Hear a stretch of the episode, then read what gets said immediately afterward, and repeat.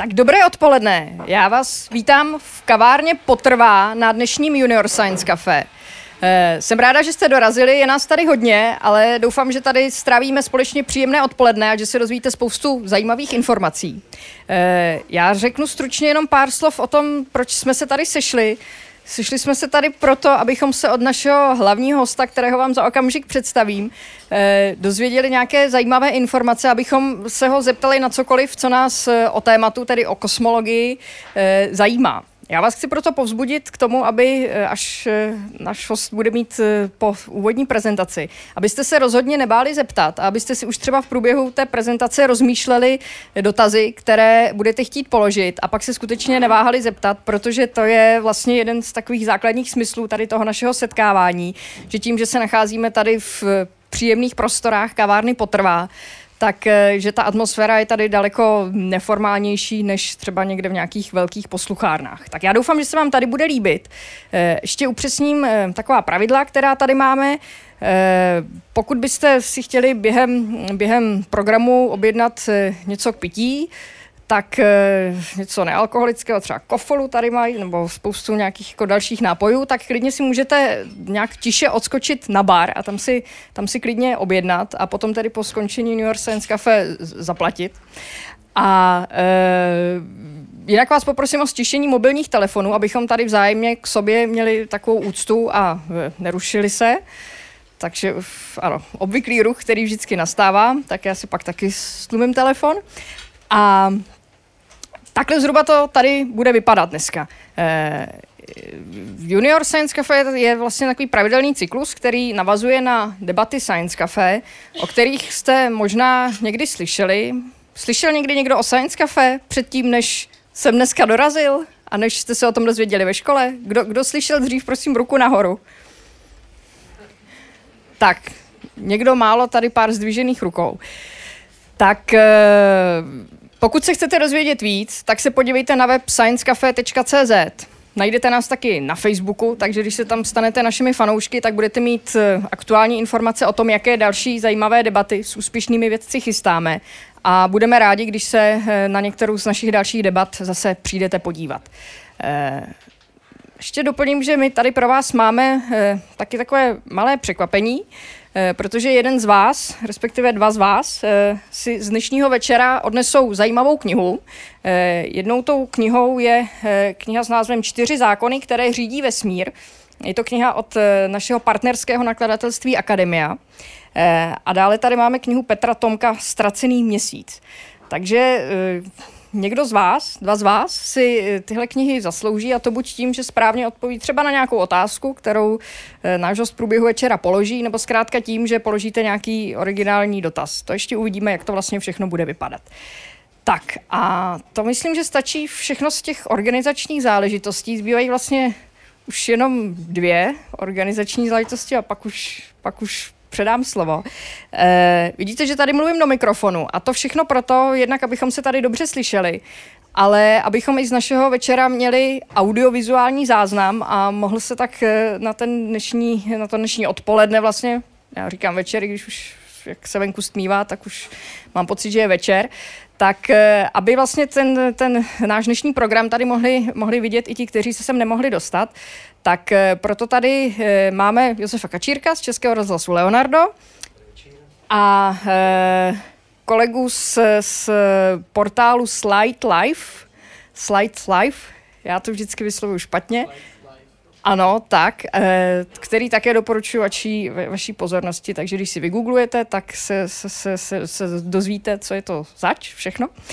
A eh, když budete pokládat otázku, tak, eh, tak i vy se eh, budete muset zeptat tady do tohoto mikrofonu. Takže když se eh, budete chtít zeptat, tak se prosím přihlaste. A to ne proto, že bychom chtěli opakovat to, co máte dopoledne ve škole, ale právě jenom proto, abychom se tady dobře slyšeli a my vám předáme mikrofon a, a zeptáte si do mikrofonu. Tak, a teď už předám slovo našemu hlavnímu hostovi, kterým je pan doktor Michal Prouza z Fyzikálního ústavu. Tak dobré odpoledne, vítám vás tady. Já myslím, že se to zaslouží jaký malý potlesk. Jo, jo, jo. Eh, já moc děkuji, že jste přijal naše pozvání. Doufám, že se vám eh, tady bude líbit. A eh, uděláme instruktáž teď. A ještě než vám předám slovo, tak předám slovo Josefovi, který vám vysvětlí, jak se správně s tím mikrofonem zachází, protože to umí daleko lépe než já.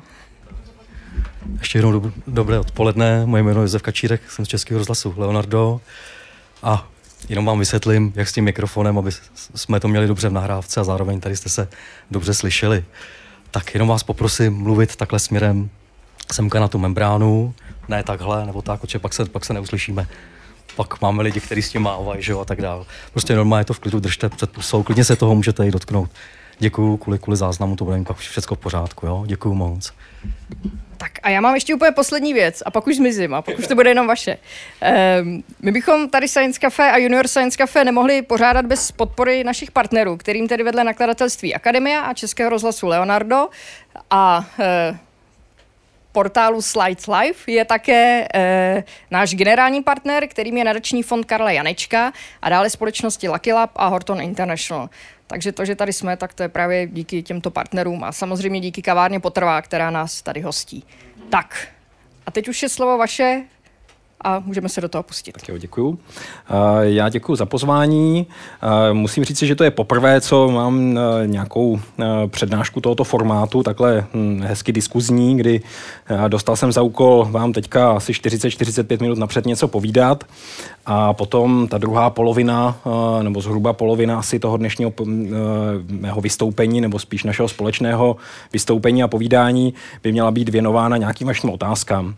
Mám za to, že to téma, kterým je kosmologie, čili hm, věda o vesmíru jako celku, je hm, k tomu velmi vhodná, protože Jistě jste si někdy za nějakého letního večera jste se zamýšleli nad tím, jak to s tím vesmírem asi je, jak asi vznikl, jak to s ním dopadne.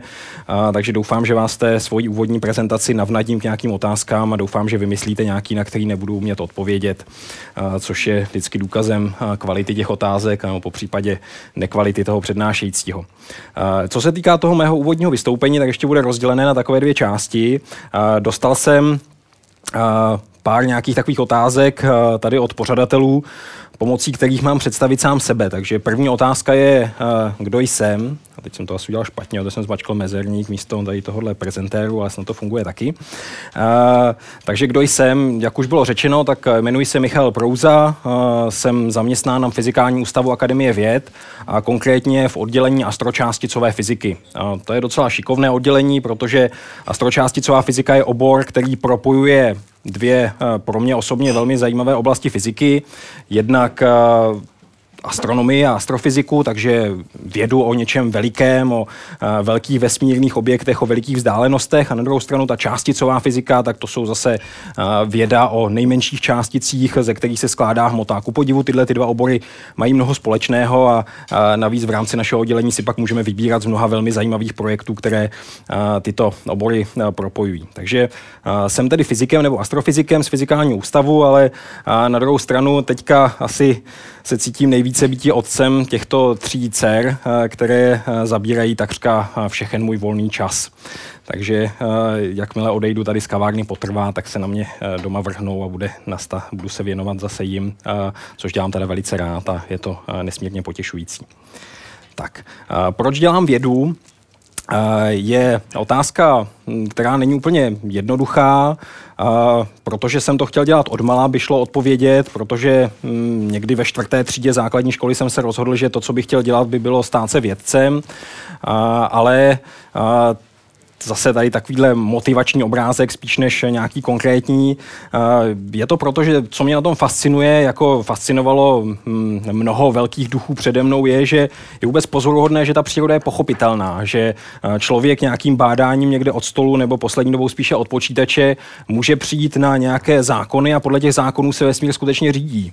Že my si spočítáme, že 6. června 2012 přejde přes sluneční eh, kotouč planeta Venuše a ona opravdu v přesně tu danou minutu na tom daném místě tam doopravdy přejde. No. A a tak dále. Těch příkladů je celá spousta, prostě ta věda funguje a i ty aplikace, technika funguje a to, že na to člověk může přijít a že může objevovat zákonitosti, jak ta příroda funguje, tak to je mm, pro mě skutečně pořád fascinující a to je ten důvod, proč jsem si vybral vědu a proč se jí pořád rád zabývám. A konec konců na to je další otázka. Takže tady by šlo možná odpovědět, eh, Že jo, takže vědou se zabývám, protože je to vznešené poslání a, a je a, neuvěřitelně povznášející zabývat se objevováním nových přírodních zákonů, ale není to samozřejmě jediný důvod. Tady je a, pár obrázků z webového komiksu phdcomics.com, který když budete mít chvíli času, tak se tam můžete podívat a přečíst si pár nějakých epizod. A tam je tedy napsáno, proč je doktorské studium jako mateřská školka, ale ono to neplatí jenom o doktorském studiu, ale platí to obecně o celé vědě. Věda je prima mimo jiné proto, že máte hm, samé skvělé lidi okolo sebe a oproti hm, naprosté většině ostatních povolání to vaše pracovní prostředí je mnohem příjemnější a tolerantnější k různým specifikům těch jednotlivců a vůči tomu, že ty věci jsou velice hraví a jsou skutečně trošku jako děti, ale zároveň jsou velice otevření a vstřícní a kamaráčtí, takže mám obavu, že takové kolegy, jaké mám v současné době na fyzikálním ústavu, tak bych velmi těžko hledal v nějakém jiném oboru lidské činnosti.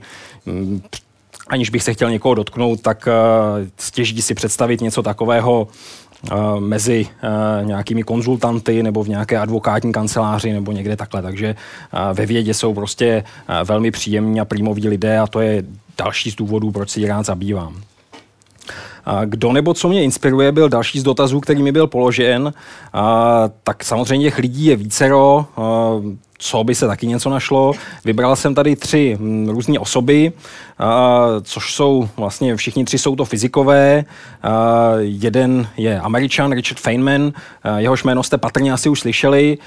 Kromě toho, že mm, byl to výjimečně nadaný fyzik, který hm, objevil spoustu věcí v rámci kvantové fyziky například a některé ty jeho objevy se využívají velmi intenzivně dodnes, třeba Feynmanovy dráhové integrály nebo něco takového, tak byl též vynikajícím popularizátorem a vynikajícím přednášejícím. Takže existuje série knížek, které se jmenují Feynmanovy přednášky z fyziky, které budete-li se někdy fyzikou zabývat seriózněji, tak vám je doporučuji, abyste si je pořídili nebo vypůjčili a podívali se do nich, protože protože to, jakým způsobem Feynman popisuje fyziku, je jedinečné. Není to žádná historická učebnice, ale je to velice logický výklad, kdy po příčině následuje nějaký, nebo je odvozen nějaký následek a, a obecně celý ten výklad je jako neobyčejně chytrý a neobyčejně čtivý. Takže Feynmanovy přednášky z fyziky a jeho styl popularizace vědy a, je skvělý a navíc Feynman se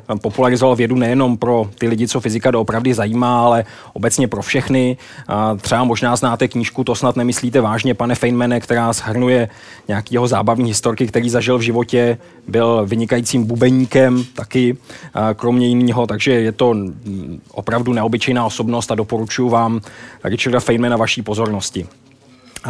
Obdobně pozoruhodný osud e, měl George Gamov, který se narodil na Ukrajině, vystudoval vysokou školu v Rusku, nicméně poté, e, co vystudoval a v, už tehdy v Sovětském svazu začalo postupně přituhovat, tak se rozhodl, že to není země, ve které by chtěl strávit svůj profesní život a, a se spolu se svojí manželkou a, vzali loď a, a přes Černé moře odpluli na té malinké loďce a víceméně odveslovali někde z, z Krymu někam do Turecka nebo do Řecka, nejsem si jistý kam, takže prostě několik dní strávili na lodi a tímhle tím způsobem emigrovali. Nakonec skončil v Americe, kde přednášel a George Gamow je vlastně, co je jeho nejvýznamnějším vědeckým výsledkem, je, že objevil teorii nebo vymyslel teorii velkého třesku, tak jak ji známe dnes. To, že vesmír nějak vznikl a že se nějak začal rozpínat a tak, tak to bylo ještě trošičku trošičku starší, to vymyslel uh, George Lemaitre, belgičan, uh,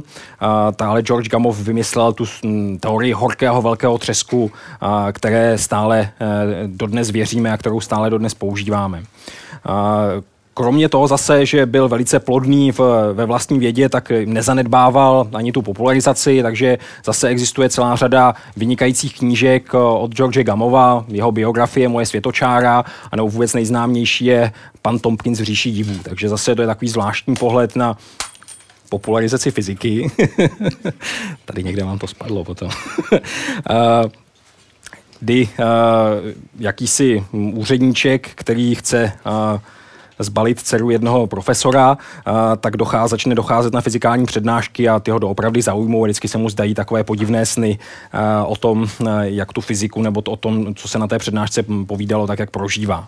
Konečně toho posledního pána taky asi znáte, je to Jiří Grigar, asi jeden z našich nejvýznamnějších popularizátorů vědy vůbec a asi nejvýznamnější popularizátor astronomie a astrofyziky a shodou okolností můj kolega na fyzikálním ústavu, dokonce můj současný kolega z kanceláře a, a můj školitel, který vedl moji diplomku a i moji doktorskou práci později. Takže mm, máme k sobě poměrně blízko i osobně a neustále obdivuji výkonnost Jiřího Grigara a ten zápal, se kterým on se neustále věnuje popularizaci vědy, takže to si myslím, že je obdivuhodné. Že prostě myslím si, že ať už tu vědu dělá kdokoliv, tak by prostě měl si odkrojit část svého času a věnovat se popularizaci a vysvětlování tomu, co dělá normálním lidem, a vysvětlování tak, aby tomu ostatní porozuměli, aby věděli, proč ho to zajímá a proč je to zajímavé. A jaký problém se snažím vyřešit? Takže těch problémů je samozřejmě několik. Já pracuji na několika velkých mezinárodních projektech, které mají různé cíle. Jedno je takový tady obrázek, jediný, co není úplně obrázek, ale je graf, tak to je, týká se složení vesmíru, jak o tom budeme mluvit za chviličku, tak v současném vesmíru je ta situace poněkud zamotaná, protože známe eh, jenom velice malinkou část, známe velmi důvěrně, ta běžná hmota, s níž jsme sami vytvořeni, z níž, se které je vytvořena naše země, tak eh, zabírá pouze asi 4%, na nejvíc 4% z celého energetického rozpočtu vesmíru, z celého energetické bilance. A, a velká část jo, dokonce to svítí, dobrý. Velká část je tvořena něčím, co pořádně neznáme, takže je tady nějaká temná hmota, jak říkáme v češtině, a potom je další složka temná energie. Ta temná hmota je asi 23%, temná energie asi 72% celkové té energetické bilance a je to teda naprostá většina uh, toho, z čeho je vytvořen vesmír a my nevíme, co to je.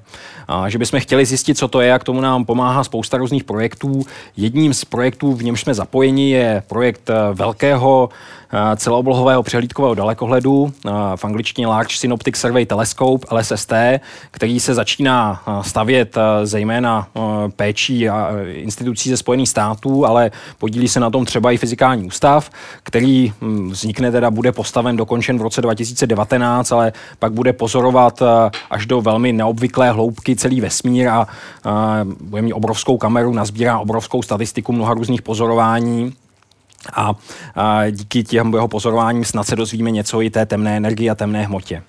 A druhý z velkých projektů, na němž pracujeme, tak je zase tady naznačen spíše tak jenom symbolicky, tak je projekt observatoře Piera Ožera, která se nachází v Argentíně a zabývá se něčím, co tady bylo schematicky nakresleno jako tady nějaká ta šířící se sprška, řekněme, tak zabývá se detekcí extrémně energetického kosmického záření. A, Víte určitě, že v současné době třeba v CERNu funguje veliký urychlovač, který pohání částice kolem dokola a dává jim obrovskou energii řádu teraelektronvoltů, čili 10 na 12 elektronvoltů, ale pořád ještě to, co dokáže člověk, tak zdaleka není to, co dokáže příroda, protože příroda urychluje částice ještě 100 milionkrát víc. Nejenergetičtější částice, co přilétají z vesmíru, mají 10 na 20 elektronvoltů, jediná částice, takže desítky joulů má jediná částice, zatímco že prostě v běžné hmotě máte v pár desítek gramů máte třeba 10 na 20 čtvrtou částic, takže jediná částice tady má uh, energii 10 na 20 elektronvoltů, čili třeba 50 joulů může mít jedna částice. A to je neuvěřitelné, jak vysoké ty energie jsou a proto je zajímavé tyhle ty částice nějakým způsobem se snažit zachytit a studovat je a k tomu slouží ta naše observatoř Piera Ožera v Argentíně, takže to je patrně asi projekt, který stále zabírá uh, nejvíce mého profesního času. Nicméně dneš, dneska se tomu moc věnovat nebudeme. Uh, ovšem je moje práce, tak tady, zatímco tady jsem se rozpovídal u těch předchozích otázek, teď už to vezmu stručněji, tak moje práce je o tom, že sedím někde u počítače a uh, pracuji s něčím, tak buď vytvářím nějaké texty, a píšu nějaké zprávy, nejčastěji grantové, a nebo píšu vědecké články, když je to ta šťastnější chvíle, nebo píšu nějaký program, který někde něco spočítá, nebo analyzuju nějaká data, které naměřil náš dalekohled v Argentíně a tak podobně. Takže je to víceméně práce s počítačem. Zároveň ovšem s vědeckou prací souvisí poměrně hodně různého cestování, účasti na konferencích, prezentace svých vlastních myšlenek a tak dále. A Moje vize budoucnosti eh, je taky taková poměrně obšírná otázka, na níž se neúplně snadno odpovídá. Tak tady jsou nějaké Star Wars, tak to je eh, spíš jenom ironie. Myslím si, že v našich vlastních životech se toho pro nás až tak moc dramatického nezmění. Jo, že eh, řekněme, objeví se pár velmi chytrých vynálezů, jako se objevil v posledních 20 letech třeba internet nebo mobilní telefony, tak něco podobného, ale že se změní váš život, že se změní vaše rodinné vztahy nebo vůbec osobní vztahy, že najednou začneme cestovat intenzivně mezi hvězdami, tak mám obavu, že nic takového se nestane. Doufám, že to, co se stane, a že se to stane během pár let třeba, nebo na nejvíc během pár desítek let, tak bude, že uh, víc lidí se začne třeba věnovat vědě nebo uh, vůbec činnostem, které nesměřují přímo k ekonomickému zisku, ale kdy člověk vytváří nějaké hodnoty, řekněme, duchovní nebo duševní, uh, takže uh, ať už je to věda nebo umění nebo literatura nebo něco takového, tak doufám, že lidstvo na tom bude tak dobře, že bude potřeba stále méně lidí, kteří se zabírají, zabývají tím, aby jsme měli co jíst a měli jsme se do čeho obléci a měli jsme kde bydlet a čím dál tím více lidí se bude moc věnovat nějakým takovýmhle věcem, které nenesou přímý užitek, ale o to jsou pozoruhodnější. Tak. Takže to byly ty úvodní otázky a teďka už přecházím k té vlastní prezentaci, která byla nazvána Zlatý věk kosmologie. Čili já teďka zase v následujících asi 20 minutách zkusím velice rychle popsat, jaký je ten současný náš pohled na vesmír. Tím, že je to jenom 20 minut, tak toho nemůžu říct mnoho, musím toho říct relativně málo a musím říct aspoň v kostce to, co víme dneska a proč si myslíme, že zrovna žijeme v tom zlatém věku kosmologie. Takže jenom jeden jediný slide bude historický, tak tohle ten obrázek už jste viděli. Jde o to, že lidi o tom, v jakém vesmíru žijí, tak přemýšleli odedávna samozřejmě, už eh, od eh, středověku, takže tohle je kolorovaná rádoby středověká rytina, dlouho, nebo v mnoha různých pramenech se dočtete, že je skutečně středověká, ale eh, vznikla naopak někdy na začátku 20. století, namaloval si ji pro jednu ze svých knih Gustav Flammarion, význačný francouzský popularizátor astronomie, který začínal tím, že se živil jako rytec, takže udělal si do jedné ze svých knih rádoby středověkou rytinu a mnoho lidí převzal s tím, že je skutečně středověká. A jde o to, že člověka odedávna teda to, co, co zobrazuje, je, že ho zajímalo, jak vesmír funguje, no, pokusit se o nahlédnutí za nějakou křišťálovou sféru hvězd. A, Dlouhou dobu se to nedařilo, takže ty představy byly uh, vlastně zcela uh, nesvázány s realitou a poprvé se podařilo nějak skutečný fyzikální model provázat s celým vesmírem až na začátku 20. století, kdy byly vytvořeny tzv. Friedmanovy modely vesmíru. Ty jsou tady naznačeny. Určitě znáte všichni osobnost Alberta Einsteina, kdy Albert Einstein vytvořil v roce 1905, publikoval speciální teorii relativity a v roce 1915 obecnou teorii relativity, která popisovala vzájemné působení prostoru a hmoty, takže to, že hmota ovlivňuje prostor a zakřivuje ho a zase přítomnost hmoty ovlivňuje čas, čas přítomnosti hmoty plyne pomalej a tak dále, takže tohleto komplexní provázání hmoty a energie a prostoru bylo popsáno v obecné teorii relativity a velmi záhy vlastně už pouhý rok po publikaci eh, těch Einsteinových rovnic Uh, ruský fyzik Alexander Friedman přišel na to, že ty rovnice může aplikovat vlastně na celý vesmír, že může um, si předpokládat a zkoušet si vyřešit, jak se bude celý vesmír vyvíjet podle těch Einsteinových rovnic a zjistil, že vlastně existují tři uh, různá řešení toho problému, tři základní modely uh, a vždycky to začíná, ku podivu, vždycky ten vesmír je nějakým způsobem a proměnlivý, že se nějakým způsobem vyvíjí, jo? že měl nějaký počátek, takže to přímo plyne z řešení těch Einsteinových rovnic, což je poměrně pozoruhodné a samotnému Einsteinovi se to tehdy, pardon, se to tehdy nelíbilo. A protože on si představoval, že vesmír je věčný a že je stacionární a neměný a prostě existuje od pradávna a to, že někdy vznikla, že se nějakým způsobem rozpíná, vyvíjí, tak se mu nelíbilo. A Einstein byl vybrán dokonce jako recenzent toho Friedmanova článku, takže asi rok trvalo, než ty myšlenky akceptoval a zjistil, že v tom vážně není žádná chyba, ale protože to byl skutečně eh, velikán vědy, tak to nesnažil se nějak zabrzdit, ale když zjistil, že je to správně, tak to teda nechal publikovat, i když jemu samotnému se to nelíbilo a přemýšlel, co s tím vyšlo udělat, aby zachránil ten svůj stacionární vesmír. Nicméně to, co vyšlo tomu Friedmanovi a co bych chtěl říci, tak je teda důležitá věc je, že vesmír vznikl a potom záleží na tom, kolik v tom vesmíru je hmoty a energie. Když je té hmoty a energie dohromady málo, tak ten vesmír se bude rozpínat do nekonečna. A v nekonečném čase bude teda nekonečně veliký. Když je tam té hmoty hodně, víc než nějaký kritický množství, tak ten vesmír se bude rozpínat, to rozpínání se bude zpomalovat, jak ta přitažlivost té hmoty to rozpínání bude brzdit a protože té hmoty je hodně, a, tak to rozpínání po čase přemůže a vesmír se začne se smrskávat a skončí a, v češtině nějakým velkým křachem. Jo? Takže tomuhle se říká velký třesk, tomuhle velký křach. A, a tohle to byla představa, která platila vlastně velkou většinu a, 20. století. Ukázalo se, že ve skutečnosti je to ještě trochu složitější. A nicméně ta koncepce toho, že vesmír se nějakým způsobem vyvíjí a že, je, mm, že se mění a rozpíná tak, tak ta samozřejmě platí mm, doposavat. A ještě jenom k tomu, co teda se, o co se snažil ten Einstein, takovou krátkou poznámku. Einsteinovi se to nelíbilo, že ten vesmír se rozpíná, snažil se to rozpínání nějak zabrzdit. Vymyslel, že do těch jeho rovnic se dá přidat jeden člen navíc. A tomu členu navíc se nejčastěji říká kosmologická konstanta, značí se jako velké lambda. A ta kosmologická konstanta působila vhodným způsobem proti té gravitaci, takže když se správně nastavila velikost té lambdy, tak byla akorát tak velká jako ta gravitace, akorát, že se ukázalo, že to je stejně nestabilní řešení, jo? že stačí do tohohle toho stavu nějakým způsobem trošičku ťuknout, trochu změnit tu gravitaci a zase se to stejně rozjede a vesmír se začne nějakým způsobem rozpínat nebo uh, smršťovat.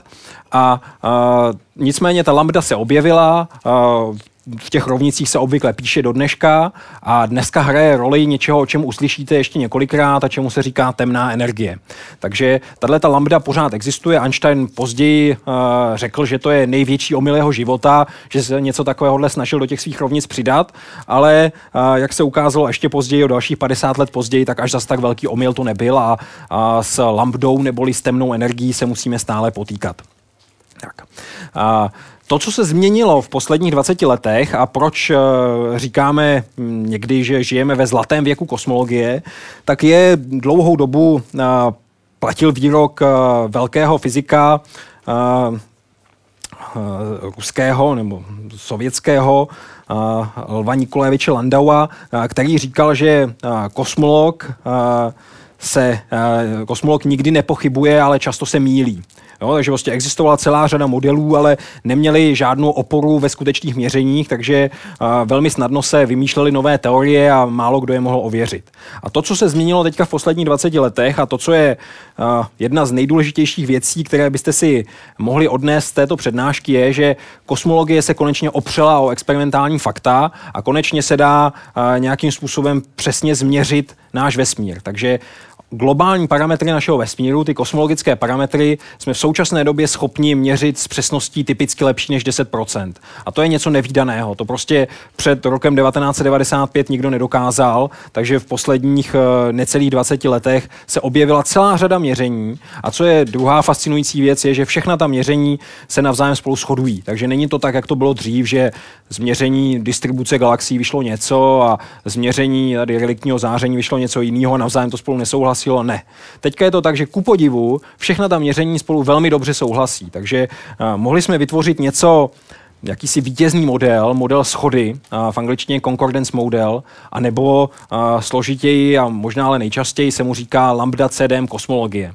Lambda je to, že je tam ta temná energie, ta kosmologická konstanta, že je nenulová a CDM znamená cold dark matter, čili chladná temná hmota. Takže vesmír, který obsahuje zejména temnou energii a pak velmi mnoho chladné temné hmoty. Takže to je ta současná kosmologie. A co o tom můžeme říci dále, tak je, že vesmír vznikl horkým třeskem, horkým velkým třeskem na začátku, tak to není žádné překvapení, to už konec konců platilo i podle toho Friedmana.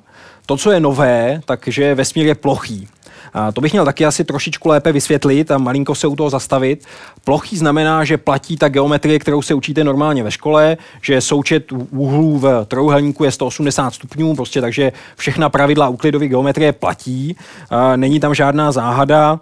A zatímco kdyby ten vesmír nebyl plochý, tak by to mohlo být jinak. Že? Kdyby byl otevřený ten vesmír, neobsahoval přesně to kritické množství hmoty a energie, tak by tam platila takzvaná lobačevská geometrie, součet úhlů v trojuhelníku by byl menší než 180 stupňů a obráceně, kdyby ten vesmír byl uzavřený, obsahoval více než to kritické množství hmoty a energie, tak by, se, tomu tak by tam platila Riemannova geometrie a zase analogicky jako na povrchu koule by součet úhlů v trojuhelníku byl větší než 180 stupňů. Tak ale tyto komplikovanější hodnoty nebo tyto komplikovanější varianty nenastaly.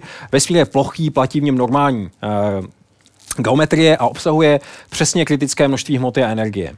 Ale co je nové a velice neobvyklé, Eh, ve srovnání s těmi Friedmanovými modely, takže když se k ním vrátíme, tak vidíte, že eh, ve všech třech těch případech to, eh, ta rychlost toho rozpínání se díky tomu, že jí zabržďovala ta gravitace té hmoty, která je ve vesmíru přítomná, tak se vždycky zpomalovala.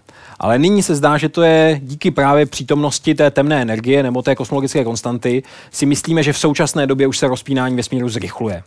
A bude se zrychlovat čím dál tím víc. Takže uh, ta temná energie nakonec získá vrchu a způsobí jakési exponenciální rozfouknutí celého vesmíru, takže za několik dalších desítek miliard let už nebudou vznikat nové hvězdy a, ten vesmír postupně umře, protože ta hmota bude příliš řídká, nebude jí pohromadě dostatek na to, aby se mohly začít dít nějaké nové věci a právě díky tomu zrychlujícímu se rozpínání bude takový smutný konec vesmíru, i když se bude pořád rozpínat a pořád rychleji, tak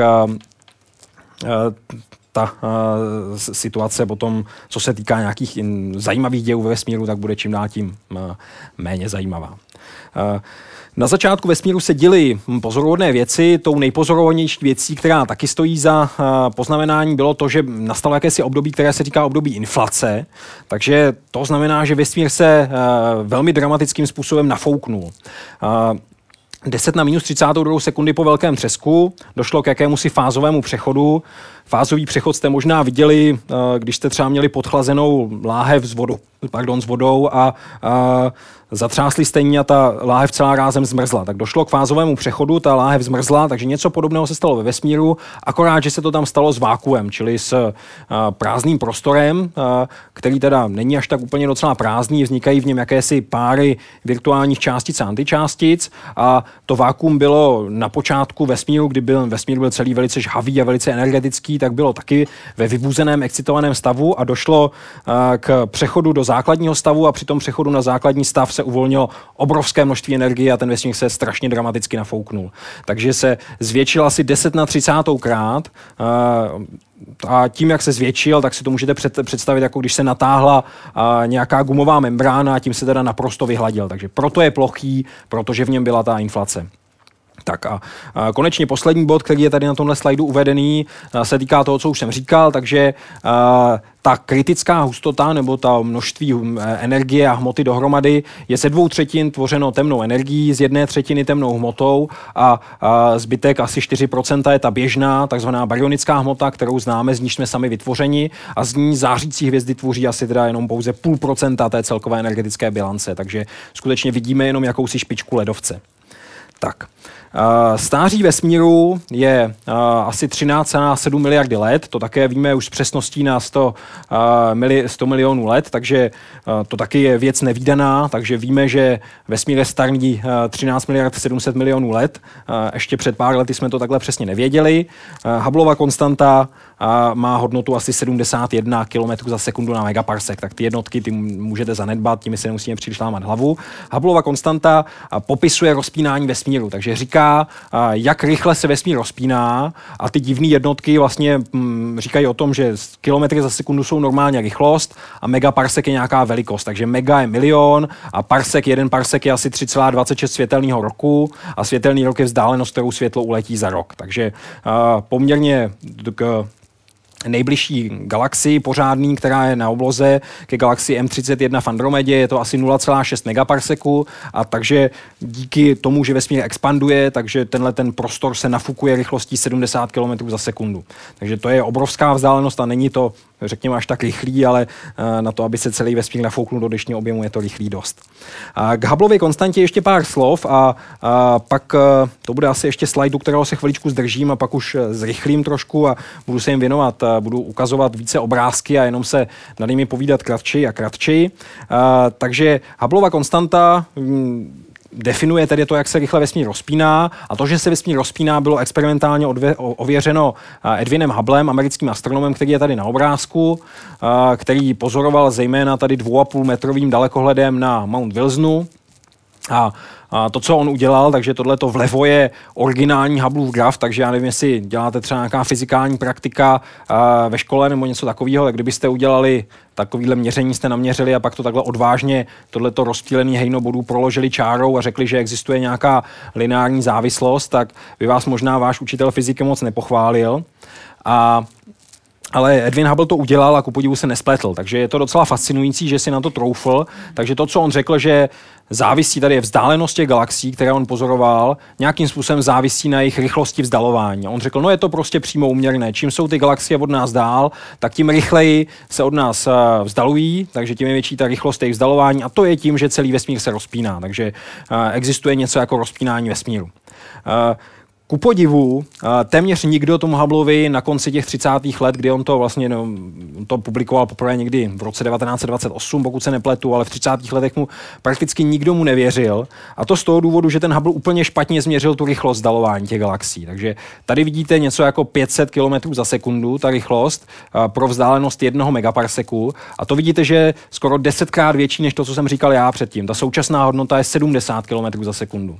A, a je to z toho důvodu, že jo, vlastně ta rychlost rozpínání, když ji extrapolujeme zpátky, když to pustíme do toho počátku, tak vám řekne nějaký limit na to, kdy ten vesmír asi vzniknul. A čím rychleji se vesmír rozpínal, tak tím kratší dobu mu trvalo, než vzniknul a rozepnul se do té současné podoby. Takže když to uděláme, když využijeme ten současný výpočet, tak dostaneme něco okolo nějakých 15 miliard let, takže docela rozumnou hodnotu. Zatímco když vezmeme tu Hubbleovu konstantu, tu jeho originální, těch 500 km za sekundu, tak dostaneme úplně nesmyslné e, číslo, asi jenom 2 miliardy let.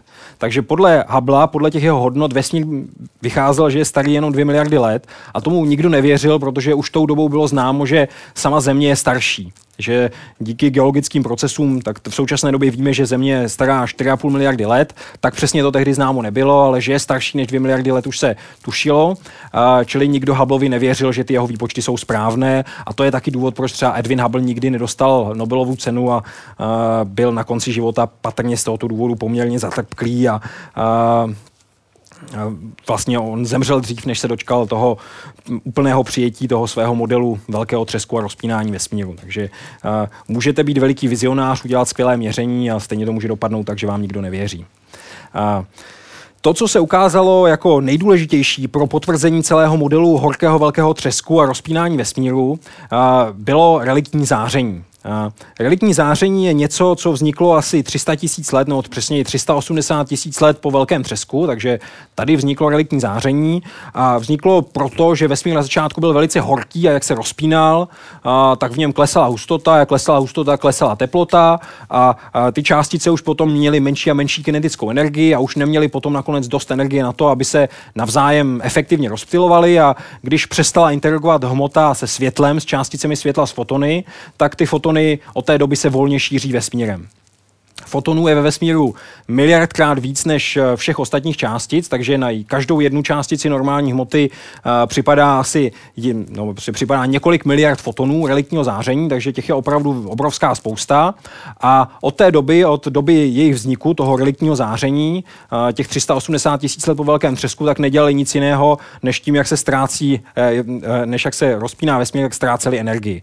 V současné době odpovídají, nevím, jak moc se ve škole učíte fyziku, jestli jste třeba brali uh, záření absolutně černého tělesa, takže odpovídají záření absolutně černého tělesa s teplotou 2,7 Kelvinu, což znamená, že to je něco, co je hrozně studeného a, a ty fotony jsou někde v mikrovlné oblasti, takže víceméně to, co se pozoruje radioteleskopy teďka. A opravdu tahle ta předpověď, že něco takového ve vesmíru musí existovat, tak tu právě udělal ten George Gamow někdy v roce 1948 a trvalo téměř dalších 20 let, než to reliktní záření někdo napozoroval. Takže v roce 1966 Penzias a Wilson napozorovali, že existuje jakési všudy přítomné záření přicházející stejně ze všech směrů vesmíru a to je to reliktní záření. Takže vidíme, že existuje a co je úžasné na tom reliktním záření je, že ono vlastně v sobě do něj se obtiskl stav vesmíru, jaký byl těch 380 tisíc let po velkém třesku. Takže uh, my, když teďka pořádně sanalizujeme to reliktní záření, tak se můžeme dozvědět spoustu věcí o tom, jak ten vesmír vypadal těsně po velkém třesku. Uh, a na co se koukáme, tak to je naznačeno tady, takže kdyby bylo přesně homogenní, tak nevíde nic, všude ze všech směrů ho přichází úplně stejně. Ale naštěstí už těch 380 tisíc let po velkém třesku existovaly nějaký nehomogenity, nějaký zhůstky a někde řičí oblasti. A, a, takže když ten vesmír pozorujeme, tak vidíme nějaký fleky. Takže někde je to záření trošičku teplejší, někde je trošičku studenější. Tady to, co se nám promítá podél toho rovníku, tak to je naše vlastní galaxie, ale vidíme nějaký fleky. A když ty fleky ty teplotní fluktuace uh, zkusíme přesně analyzovat, tak se můžeme dozvědět neobyčejné množství uh, informací o našem vesmíru a zejména o jeho kosmologických parametrech. Takže tady uh, na té animaci vidíte vývoj a tohle je to, ten obrázek hrubej, tak to byla družice Kobe, ta byla první, která změřila ty teplotní fluktuace, bylo to v roce 1992. A, a tohle, do čeho se ten obrázek zmorfuje, tak je uh, měření z družice uh, WMAP, uh, Wilkinson Microwave Anisotropy Probe, uh, která uh, to měření zveřejnila někdy v roce 2007. Jo? Takže od té doby se udělal obrovský pokrok, takže vidíte, že ty teplotní fluktuace dokážeme změřit podstatně přesněji. A, uh, děláme nějakou jejich analýzu. Uh, teďka na co se těšíme velice, tak je ještě modernější sonda o generaci lepší než ta WMAP, které se říká Planck. A tahle ta sonda Planck už měří někdy od roku 2009, ale nezveřejnili ještě žádné kosmologicky relevantní výsledky. To chtějí udělat v příštím roce, v roce 2013. Takže v roce 2010 tady zveřejnili takovou hezkou mapu, která ukazuje, že mají ještě lepší rozlišení než ten WMAP, ale ještě neřekli žádné výsledky. Tak. Uh, a teďka myslím nastala ta správná chvíle pro otázku na knížku. Uh, tak kdo mi tamhle dokáže rozvinout dvoubodovou korelační funkci? Ne? Ne, dobře, já vás nebudu dráždit, vůbec tady asi dneska nebudu žádnou matematiku prezentovat, ale uh, tohle to necháme být. Uh, to, co ten multipolový rozvoj, který se dělá s, tím, uh, s těmi teplotními skvrnami, uh, tak uh, tady ukazuji jenom z toho důvodu, že je to ten způsob, jakým se to reliktní záření analyzuje. Takže se člověk se kouká na to, pod jakými úhly se nejvíce od sebe liší ty teploty a pod jak velkými úhly se nejméně liší ty teploty, takže vidím, že teda jsem ukázal rovnici a lidi začali odcházet, takže opravdu funguje to pravidlo populární vědy, že jakmile ukážete rovnici, tak polovina vašich posluchačů odejde, tak tady je to třeba 10%, jenom tak to je lepší. Tak já budu pokračovat. Multipolový rozvoj teda popisuje to, jak velké jsou ty různé fluktuace mezi těmi teplotami na různých úhlech a, Některé ty aspekty toho multipolového rozvoje se dají ještě jakoby popsat slovně, ale většina z nich se musí vypočítat. Takže v tom, v těchto těch barevných flíčkách je ukryto opravdu nebývalé množství informací. Bohužel to, co můžu popsat, je třeba to, že tam je vidět i ta geometrie toho vesmíru. Takže to jakési první maximum, ta poloha toho prvního maxima, kde jsou ty fluktuace nejvýraznější, tak uh, ta její úhlová vzdálenost závisí na geometrii vesmíru. Takže když je ten vesmír placatý, což víme, že teda je, nebo si myslíme, že je, tak ty nejchladnější a nej, nejteplejší skvrny budou od sebe daleko, vždycky zhruba tak jeden stupeň. Kdyby byl vesmír otevřený, tak by celé ty, to, to, to flekování toho vesmíru bylo menší, takže ty skvrny by byly menší a typická vzdálenost mezi nejteplejší a nejchladnější skvrnou by úhlově byla menší a to by znamenalo, že vesmír je otevřený a obráceně zase v případě, že vzdálenost eh, ta úhlová by byla větší, tak by ten vesmír mohl být uzavřený. Ale to, co my vidíme, tu typickou vzdálenost mezi nejteplejšími a nejchladnějšími skvrnami v tom reliktním záření, tak ta svědčí o tom, že ten vesmír je otevřený. Tak. Co se týká té hmoty ve vesmíru, tak v současné době jsme si zcela jistí tím, že ve vesmíru existuje velmi mnoho temné hmoty. To že tam ta temná hmota je, tak můžeme třeba zjistit i právě z podrobnější analýzy toho reliktního záření, ale co je třeba další hezký způsob je, že používáme takzvaného gravitačního čočkování. A, což je věc, že tady vidíte třeba nějaké pole mnoha galaxií a za nimi jsou nějaké takovéhle čárky protažené, což jsou a, galaxie, které jsou zdeformovány, ty jejich obrazy jsou zdeformovány gravitačním polem téhleté kupy galaxií a z toho, že my analyzujeme, jak moc se tam to světlo zakřivilo v tom gravitačním poli, tak můžeme udělat nějaký model toho, kolik tam té hmoty je a zjistíme, že kromě hmoty, která svítí, tak tam musí být schováno ještě spousta dalších hmoty, které nesvítí. Takže nějaké temné hmoty. Ale bohužel, co se týká té temné hmoty, tak vůbec netušíme, co to je. Zatím máme jenom teda velmi matné tušení, co by to mohlo být. Jsme si jistí tím i z toho, jak vznikala hmota v raném horkém vesmíru, jak probíhala takzvaná primordiální nukleosyntéza, tak víme, že té, ta, ta hmota nemůže být běžná baryonická hmota. Nemůžou to být protony, neutrony, elektrony, ale musí to být něco jiného, ale nevíme co. Uh, Tady je ještě jednou, jak funguje to čočkování, takže to, co jsem vám ukazoval já, je tady tohleto silné čočkování, kdy ty obrazy galaxií jsou opravdu zdeformovány do nějakých čárek protáhlých, ale to, co přinese patrně v nejbližších letech spoustu největších objevů a nejvíce informací, je tzv. slabé čočkování, kdy většina galaxií, které prostě vidíte na obloze, tak je nějakým způsobem zdeformována. A, a naším úkolem je tohleto, to zdeformování nějakým způsobem zanalizovat statisticky, takže naměřit obrovské množství galaxií galaxií, třeba ten projekt LSST, o kterým jsem mluvil, tak předpokládá, že změří přesně asi 3 miliardy galaxií a statisticky je vyhodnotí a z těch parametrů řekne něco o parametrech našeho vesmíru. Tak ještě pár slov o temné hmotě a uh, potom pár slov o temné energii a tím bude uh, to moje úvodní vystoupení končit. Uh, jak jsem říkal, temná hmota nevíme, co je.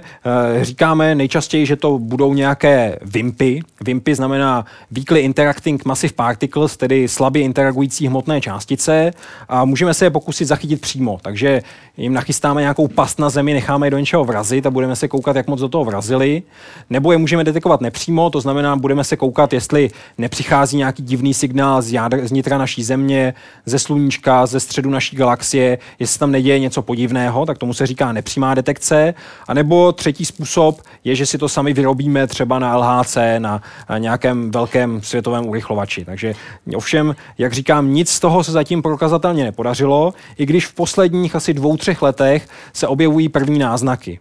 Existuje celá řada hypotéz, co by tyhle ty částice temné hmoty mohly být, ale většinou jsou to prostě jenom jména, že a nejlehčí supersymetrická částice neutralino, a nějaké vimbzily, čili super těžké relikty, které vznikly těžké po, těsně po velkém třesku, a částice, která se nazývá axion a tak dále. Takže těch možností je vícero, ale vlastně doopravdy to znamená, že nikdo neví, co ta hmota je. A co bych chtěl jenom rychle ukázat ještě teďka ve zbývajících pár minutách, tak je jsou výsledky několika experimentů, takže tady tenhle ten experiment DAMA je ukrytý v Itálii pod masivem Gran Sasso, kde se snaží právě detekovat nějaké hm, částice, které přiletají z vesmíru, takže mají nějaké pozadí a to pozadí se jim nějakým způsobem periodicky mění. Takže dlouhou dobu to vypadalo nevalně, takže žádná perioda tam moc vidět nebyla, ale tady v této části oni významně zlepšili ten svůj experiment a najednou vidí jakousi roční periodu toho signálu. To jejich pozadí osciluje s roční periodou a tvrdí, že to je proto, že jak Země obíhá kolem Slunce, tak občas se míří směrem ke středu naší galaxie a občas utíká pryč od toho středu naší galaxie a když míří, když jede směrem k tomu středu naší galaxie, tak přichází víc těch částic temné hmoty, které potom jim zvýší tu hladinu toho pozadí v tom experimentu a když se zase v druhém půlroce vzdaluje, tak ta hladina toho pozadí je nižší. Takže dochází k těmhle těm fluktuacím a říkají, musí to být proto, že někde ve středu naší galaxie je více uh, temné hmoty. Takže trošku něco vidí experiment Dama, trošku něco vidí polární balón, který se jmenuje Atika, který létal asi před čtyřmi lety nad Antarktidou. Ten zase se zaměřil na množství uh, elektronů eh, v eh, kosmickém záření. A zase tady ta čárkovaná čára byla nějaká hypotéza, to, co naměřili oni, taky má tady takový ostrý zub navíc. A ten ostrý zub se dá vysvětlit tím, že eh, ty elektrony vznikají tak, že se navzájem sráží nějaké ty částice temné hmoty, anihilují spolu a, a nakonec z toho vznikne takovýhle přebytek elektronů v těle s těmihle těmi energiemi. Takže další něco že divného ve vesmíru je, ale co to je za temnou hmotu, tak samozřejmě nikdo nedokáže říci říci. Takže temná hmota je tvoří 23% celkového energetického rozpočtu našeho vesmíru, ale nevíme zatím, co to je zač. A ta poslední, stejně záhadná část celkové energetické bilance je ta temná energie. O níž už jsme hovořili v úvodu, že je to ten největší omyl Einsteinova života. Byla potvrzena zejména pozorováním supernov typu 1A, za což byla v loňském roce, v roce 2011, udělena Nobelova cena. Kdy se ukázalo pozorováním vzdálených supernov, supernova typu 1A je velice zvláštní tím, že je to takzvaná standardní svíčka. Vždycky ta hvězda supernova je hvězda, co vybouchne a vždycky vybouchne tehdy, když Eh, ta hvězda dosáhne nadkritické hmotnosti. Takže v té supernově 1A jsou dvě hvězdy.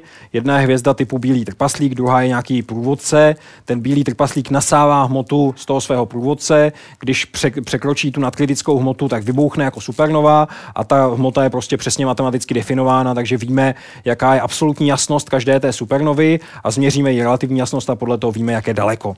Takže existovaly dva projekty, které se soustředily na to, že sledovali supernovy velice daleko a zjistili, že ty supernovy se od nás vzdalují jinak, než očekáváme. A že to vysvětlení toho, proč se vzdalují jinak, jediné je, že ve vesmíru je nenulová kosmologická konstanta, takže to bylo první důkaz toho, že to tak je, někdy v roce 1998. Ten důkaz byl zveřejněn a krátce poté vlastně se ukázalo, že to samá analýza jde udělat i s pomocí elektního záření. Dále se ukázalo na základě nějakých přehlídek galaxií, že platí to samé. Takže v současné době víme, že v tom vesmíru je přítomná ta temná energie, neboli ta kosmologická konstanta. Takže tady zase rovnice, tak doufám, že teďka tím už nikoho neodeženu, zase se toho nebojte, jsou tam spíše jenom místo obrázků, já budu jenom popisovat uh, to, uh, co se děje, takže ta kosmologická konstanta, ta temná energie je něco, co zavedl Einstein. A co je důležité, a to je přeci jenom možná jedna rovnice, kterou popíšu, je, že má naprosto divnou stavou rovnici. A možná si někdo pamatujete z vaší školy třeba rovnici ideálního plynu.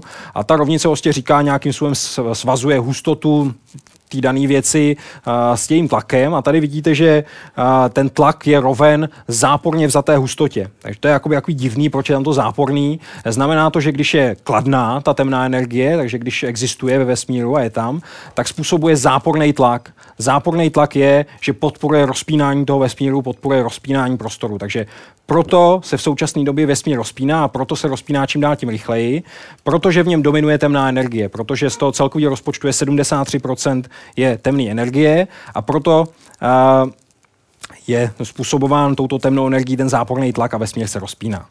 Uh, Myslíme si, že my jako máme nějaký jeden nápad, jak, jak by ta temná energie mohla fungovat a souvisí to právě s tím vákuem, kdy vákuum podle kvantové teorie není úplně prázdný prostor, ale vždycky tam na kratičkou chvíli vznikají hm, části, částice a antičástice, virtuální páry, částice a antičástice a hnedka zase zaniknou. Ale v každém okamžiku tam nějaký množství těch částic je a podle kvantové teorie se dá napočítat, kolik by asi měla být ta energie. A to, co napočítáme, tak tomu se někdy říká největší chyba ve fyzice, a protože to, co spočítáme teoreticky, tak nám vyjde nějaká energie, tady je to v nějakých erzích, a, ale to si musíte všímat, důležité je to číslo, tak vyjde 2x10 na 110, takže to je teoretický výpočet. Ale když se podíváte do vesmíru a odhadnete podle té rychlosti toho rozpínání a tak dále, jak velká je ta kosmologická konstanta ve skutečnosti, tak vám vyjde 2x10 na minus desátou, takže rozdíl 120 řádů. Jo? Takže zatím máme nějaký nápad, jak by to mohlo fungovat, ale teoreticky, když to spočítáme, tak to vyjde prostě úplně špatně. Uh, čím z toho plyne, že ta uh, kosmologická konstanta, temná energie je velice zajímavý nápad, bez kterého se neobejdeme dynamicky, když chceme popsat to, jak se vesmír rozpíná, ale nemáme ani tušení, co je to zač.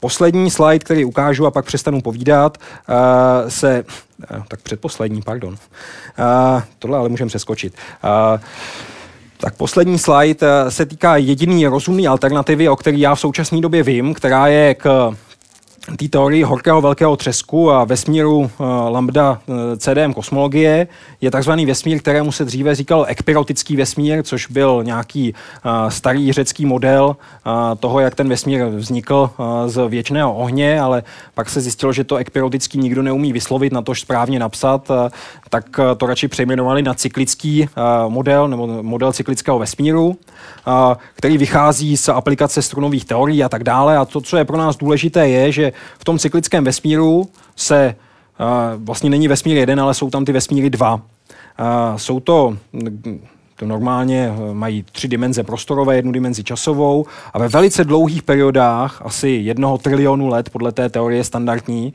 se od sebe vzdalují a zase se k sobě přibližují.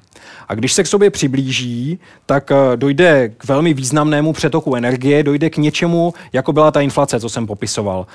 Vždycky ta hmota v tom vesmíru se hrozně se to zahřeje, ten vesmír, strašlivě se rozfoukne a tím pádem, že tam vznikne spousta nových hmoty a spousta nové energie, tak zase můžou vznikat galaxie a hvězdy a tak dále. Takže jednou za trilion let se ten vesmír jakoby restartuje tím, že se potkají ty dvě brány, ty dva vesmíry, které v nějaký pátý dimenzi se pohybují vůči sobě. Takže to je ku podivu, i když ta teorie zní poměrně fantasticky, je založená na něčem eh, neprokázaným, jako je strunová teorie, tak eh, dokáže vysvětlit celkem všechny eh, pozorované aspekty našeho vlastního vesmíru. Ale to, co bude rozhodující, tak právě možná budou už měření té sondy Planck, u toho, v tom reliktním záření se dá měřit něco, čemu se říká polarizace, to je nějakých dvou typů, polarizace B a polarizace E. A, a tahle ta, ta cyklická hm, kosmologie předpokládá, že žádná polarizace typu B není. Takže jakmile se podaří naměřit polarizaci typu B, což možná dokáže už ta sonda Planck, tak je jasný, že ta, cyklický, ta teorie cyklického vesmíru je špatně a že a, správně je a, ta teorie velkého třesku. Pokud tu polarizaci B neuvidíme, tak to bude ještě složitější, protože tam se dá s nějakýma parametrama v tom velkém třesku čarovat, ale takže prostě je to experimentálně ověřitelný, což je na tom taky hezký a obecně je to vědět důležitý, aby všechny ty teorie byly experimentálně ověřitelné. Tak. Takže nejvyšší čas skončit s mým povídáním a e, nastává čas na vaše dotazy. Tak, děkuji. tak děkujeme za úvodní slovo. Tak. A kdo bude mít první dotaz? Tak, tam vzadu a tady někdo vepředu. První dotaz z přední části tady, tak ten, ten získá knížku a na vás se dostane. No tak dobře, tak zatím rozmýšlejte a já posílám mikrofon dozadu.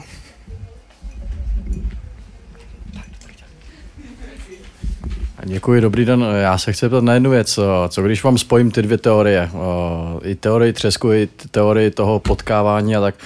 Co když se pohybujeme v nějakým, nebo zeptám se jinak, co se stane na horizontu události čočky?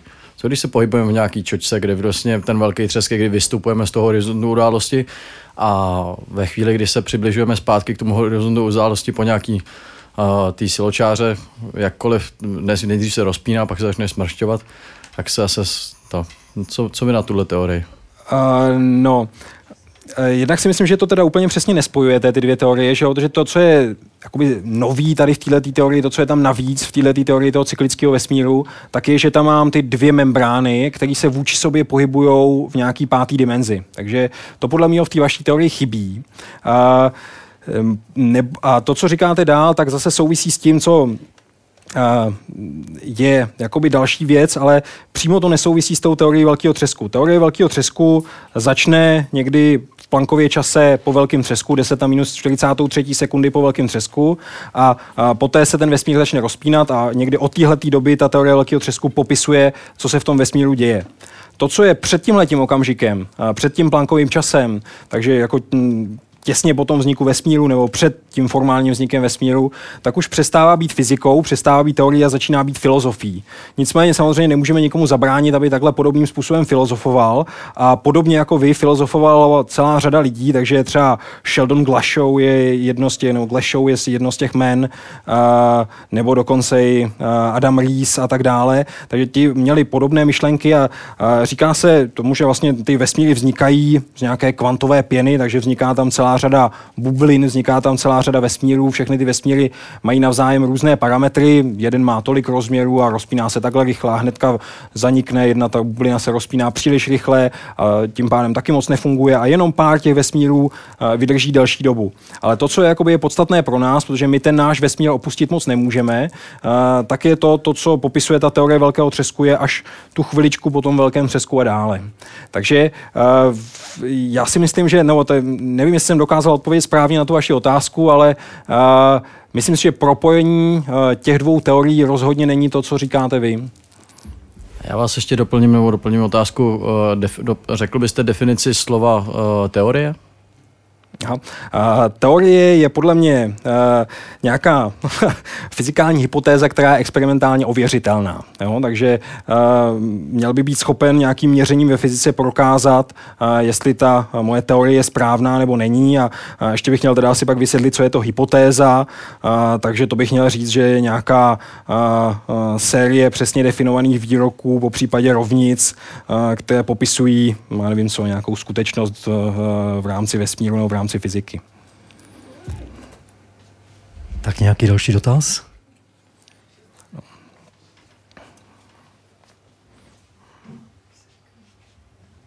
Jak se v současnosti věda vysvětluje ty počáteční vakuové fluktuace? Pokud jsem to správně pochopila, jde o vznik něčeho z ničeho. Tak jak se to vysvětluje? Jako? Uh, počáteční vákuové fluktuace uh, Teďka si nejsem jistý, o čem mluvíte. Uh, tak inflace je něco jiného, že jo? takže bylo nějaký excitovaný vákuum, přešlo do nějakého základního stavu. A, uh, to myslím, jako p- proč z toho vákua, excitovaného vákua, se najednou začalo vznikat hmot, začala najednou vznikat hmota antihmota a podobně. Jo. Uh, no, nezačalo to vznikat z ničeho. To vákuum prostě mělo v tom excitovaném stavu mělo obrovskou energii. Jo. Kde se ta energie vzala v tom vesmíru na začátku, tak to nevíme. Uh, ta fyzika se tomu, podle některých názorů, se tomu zbaběle vyhýbá tím, že nepopisuje ten samotný okamžik té singularity vzniku toho vesmíru, toho velkého třesku, ale začne to popisovat nějakou kratičkou chviličku až potom, uh, čili nějaký ten Planckův čas 10 na minus 43 sekundy uh, po velkém třesku začne popisovat, až co se tam děje. Ale ale už v tom okamžiku byla obrovská energie. Jo? Prostě na uh, nějakou jednotku prostoru byla ta energie neuvěřitelná, prostě o 100 řádů vyšší, než je v současné době. Uh, a tím, že ta energie byla takhle veliká, tak prostě všechno se tam hrozně sráželo a bylo v nějakým vybuzeném stavu, bylo i to čemu říkáme vákuum, i ten samotný prostor. Takže jak jsem říkal, že to vákuum si můžeme představit jako to, že vznikají ty páry virtuálních částic, částice, antičástice, tak by šlo si představit, že prostě tam v tom excitovaném vákuum vznikaly nějak častěji. A potom, jak se ten vesmír rozpínal, tak se ochlazoval, tak už prostě to vákuum nemohlo být v tom vybuzeném stavu a je to prostě je to kvantová fyzika, jo? všechno tohle, která říká, že nedokážeme popsat zároveň přesně nějakou energii a zároveň přesně nedokážeme popsat polohu. A možná jste se učili Heisenbergovy relaci neurčitosti nebo něco takového, co se popisuje. Takže prostě uh, hmota na takhle malinkatých škálách začne odporovat selskému lidskému rozumu a uh, dá se uskutečnit celá řada měření, které jsou prostě našima běžnýma zvyklostma z makrosvěta jsou nepochopitelné, prostě fungují divně. Jakmile začněte uh, pozorovat foton, který se chová jako vlna, začnete ho pouštět dvojštěrbinou a zavřete mu něco něco, tak najednou uh, se úplně změní nějaký interferenční vzorec a tak dále.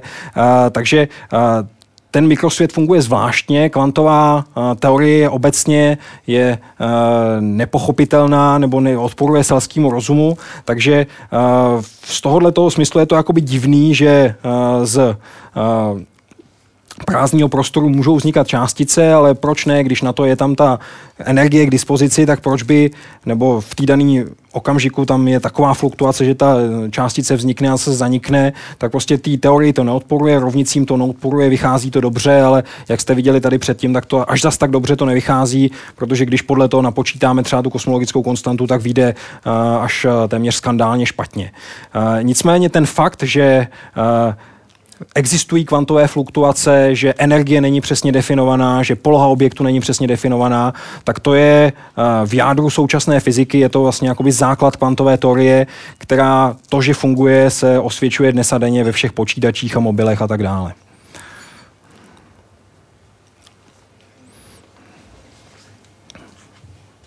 Tak někdo další? Ještě? Já si to s dovolením ještě právě rozvinu. Mně se strašně nelíbí ta, ta teorie toho, že se najednou z ničeho nic, nebo prostě to smíření se prostě to tak je, že se ta energie někde vezme a najednou tam je. Co když v skutku ta teorie toho, ty horizontu události, mě to třeba docela nadchlo, tahle věc. Jo, a existuje, jakoby, že s tou energetickou bilancí a s, nějakou, s nějakým zákonem zachování energie je to jako docela těžký. A existují zase nějaké teorie, jako spousta lidí, nebo asi většina fyziků vám na to řekne, že nemá cenu si s tím příliš lámat hlavu. Uh, to z toho důvodu, že my to tam stejně na tom začátku nedokážeme přesně popsat, tak pojďme to popisovat až od té doby, kdy nám to začne dávat nějaké rozumné výsledky, takže ponechme ten úplný začátek filozofům a vycházejme potom z toho počátečního stavu, které je neobyčejně kratičce po tom vzniku vesmíru a kde je tam obrovská hustota, obrovská energie a tak dále. Ale na druhou stranu jakoby existují uh, teorie, které se zabývají zákonem zachování uh, ve vesmíru jako celku. Takže jsou teorie, které právě říkají, že celková energetická bilance vesmíru je skutečně nulová, takže jakoby z tohoto hlediska tam nedochází k žádnému sporu. Uh, když gravitační energie nebo obecně všechny vazební energie jsou záporné. Tím, že ty tělesa na sebe působí a že když byste je chtěli otáhnout od sebe pryč, tak musíte tu uh, nějakou práci vykonávat, takže energii tomu tělesu dodávat, takže všechny vazební energie, které ve vesmíru jsou, zejména teda gravitační, uh, tak ty jsou záporné, takže když se sečtou všechny ty vazební energie, tak to vyjde nějak. A když se potom sečte všechna ta energie těch uh, zase jakoby podle Einsteinovy teorie relativity S rovná mc na druhou, čili nějaká ta teorie, ta energie těch částic, která ní skrytá, je kinetická energie a tak dále, tak to vyjde nějak a když se sečtou ty dvě položky, tak to vyjde nula. Jo? Čili uh, jsou teorie, které říkají, že ten celková energetická bilance vesmíru je nulová, a jiní lidi zase říkají, že zákon zachování neplatí pro vesmír jako celek, protože nejsou dostatečně dobře definované okrajové podmínky. Uh, čili ta situace je jakoby otevřená, uh, nicméně na druhou stranu je nutno říci, že vlastně Tyhle ty teorie už jsou skutečně na hranici filozofie a že nepřinášejí uh, pro praktické použití uh, žádný nový závěry, žádný uh, pozorovatelný, ověřitelný důsledky nemají, jde vlastně o nějaké naše vnitřní uspokojení s tím, jak ten vesmír mohl vzniknout, jak funguje, ale uh, že by dokázali popsat, hm, proč vznikaly nějaké hvězdy nebo jak dlouho se náš vesmír bude rozpínat, tak v tomhle ohledu si nepomůžeme. Já si dovolím tohle konstatovat i o teoriích obecně, protože teorie platí do té doby, než někdo přijde s novou teorií.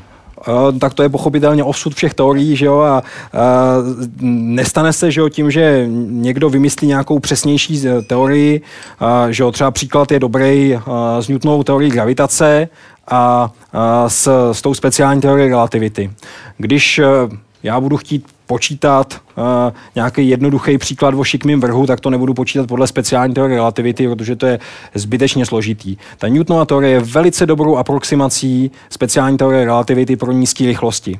Takže když počítám něco, co se děje za nízkých rychlostí, za malých energií, tak si vystačím s tím, co bylo dřív. To, že někdo vymyslel něco lepšího, tak neznamená, že tu teorii můžu zahodit a že je vždycky k ničemu. Naopak, je jednoduchá, velice dobře se hodí pro ty aplikace, které se dějou za těch menších rychlostí a to, že znám něco dokonalejšího, ale zároveň složitějšího, tak to aplikuju zase tam, kam to patří. Takže uh, je asi osudem každý teorie být překonán uh, teorií lepší a dokonalejší, ale zase pro nějakou danou skupinu aplikací, která se do té doby používala, tak ty teorie sloužily velice dobře. Takže skvělý je uh, třeba ta situace, do které se dostal Einstein, tentokrát teda se svojí obecnou teorií relativity, že ta jeho teorie vysvětlila problematické věci, které se nedaly vysvětlit předtím.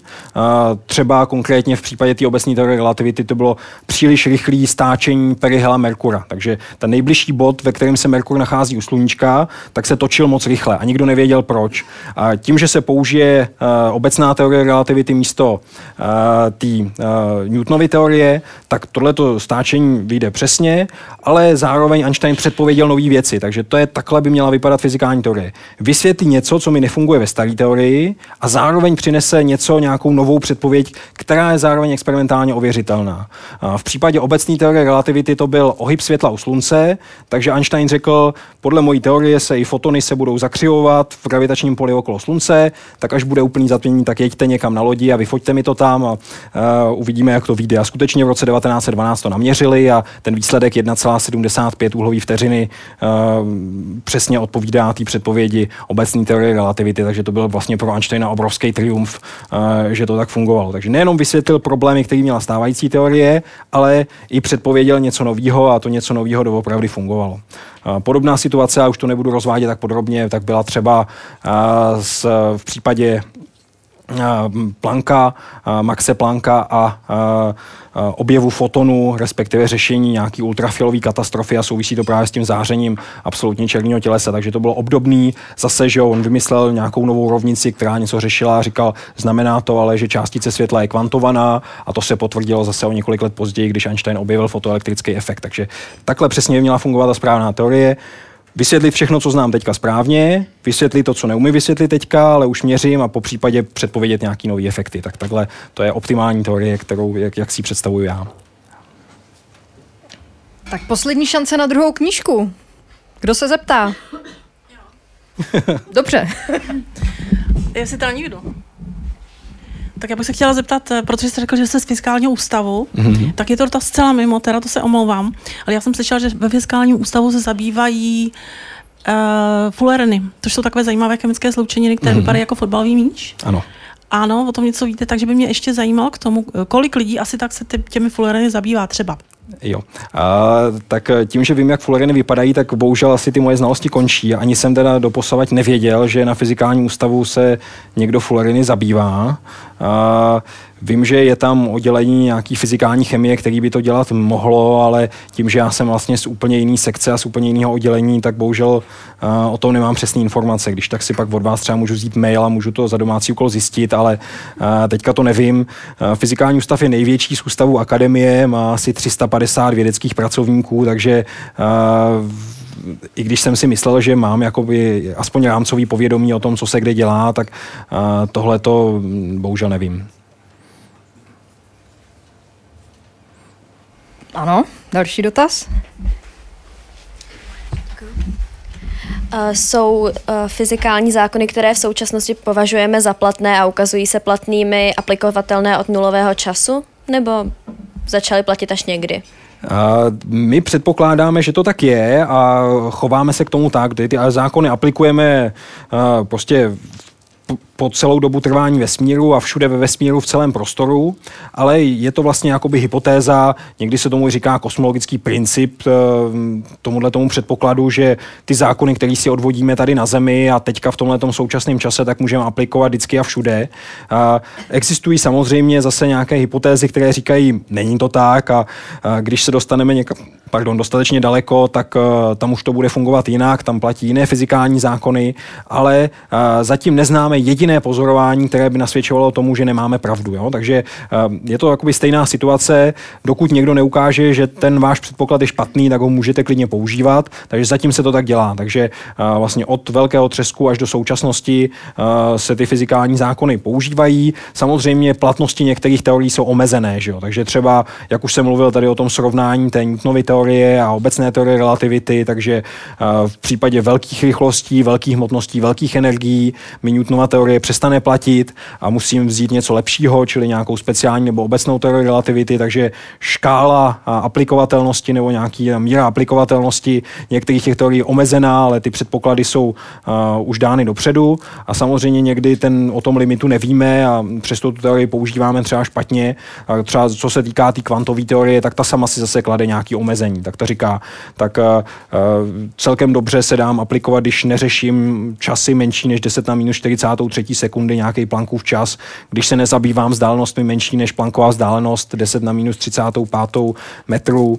A když se nezabývám tak teďka ještě nevím čím, prostě, takže když to je uh, příliš malými a příliš krátkými okamžiky, takže tam je zase nějaká veliká energie, 10 na 19 uh, gigaelektronvoltů, takže zase nějaká kritická energie horní existuje, kdy už ta uh, současná kvantová teorie asi přestává platit, nebo samo o sobě říká, co už má vyšší energie než tohleto, tak tam už si nejsme jistí tím, jestli to platí nebo neplatí.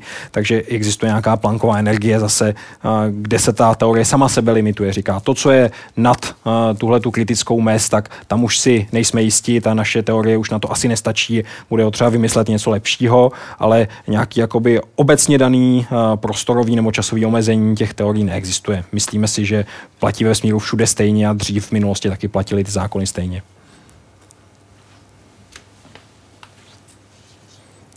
Tak poslední dotaz. Jo. Já se chci zeptat, uh, to bude spíš filozofická otázka. Mm-hmm. Co tady bylo před tím velkým třeskem? to tady byla nějaká schromáž nějaký energie a ta si řekla, a teď bouchnu a všechno se, všechno se rozjede. A skutečně je to filozofická otázka, jak už jsem říkal předtím, že jo, tak ta běžná teorie velkého třesku se tomu vyhýbá tím, že říká, já začínám platit až těch 10 na minus 43. ten plankův čas po velkém třesku, a, ale těch filozofických eh, odpovědí existuje po vícero.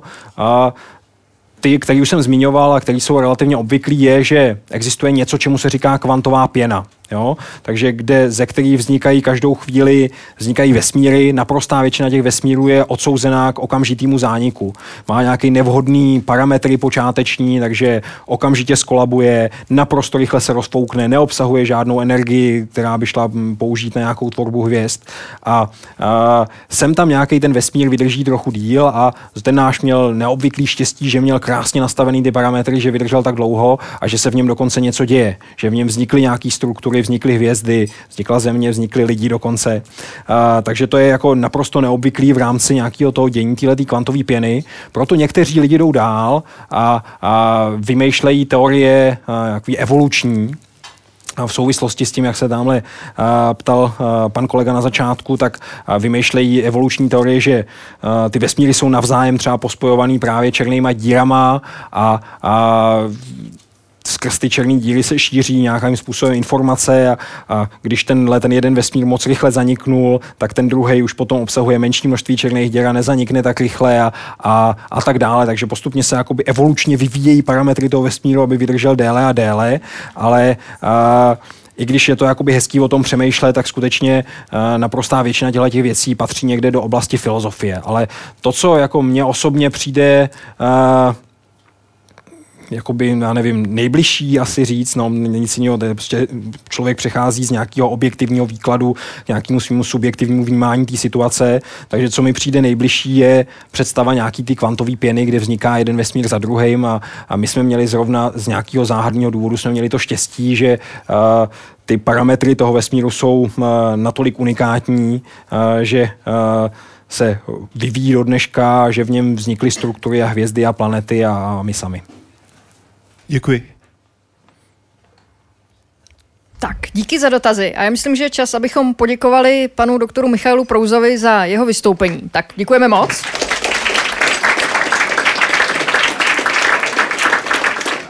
Tak já, já děkuji ještě jednou za pozvání a děkuji za všechny eh, velmi zajímavé dotazy, které jsem dostal tak třeba někdy zase na Science Cafe a na Junior Science Cafe na viděnou.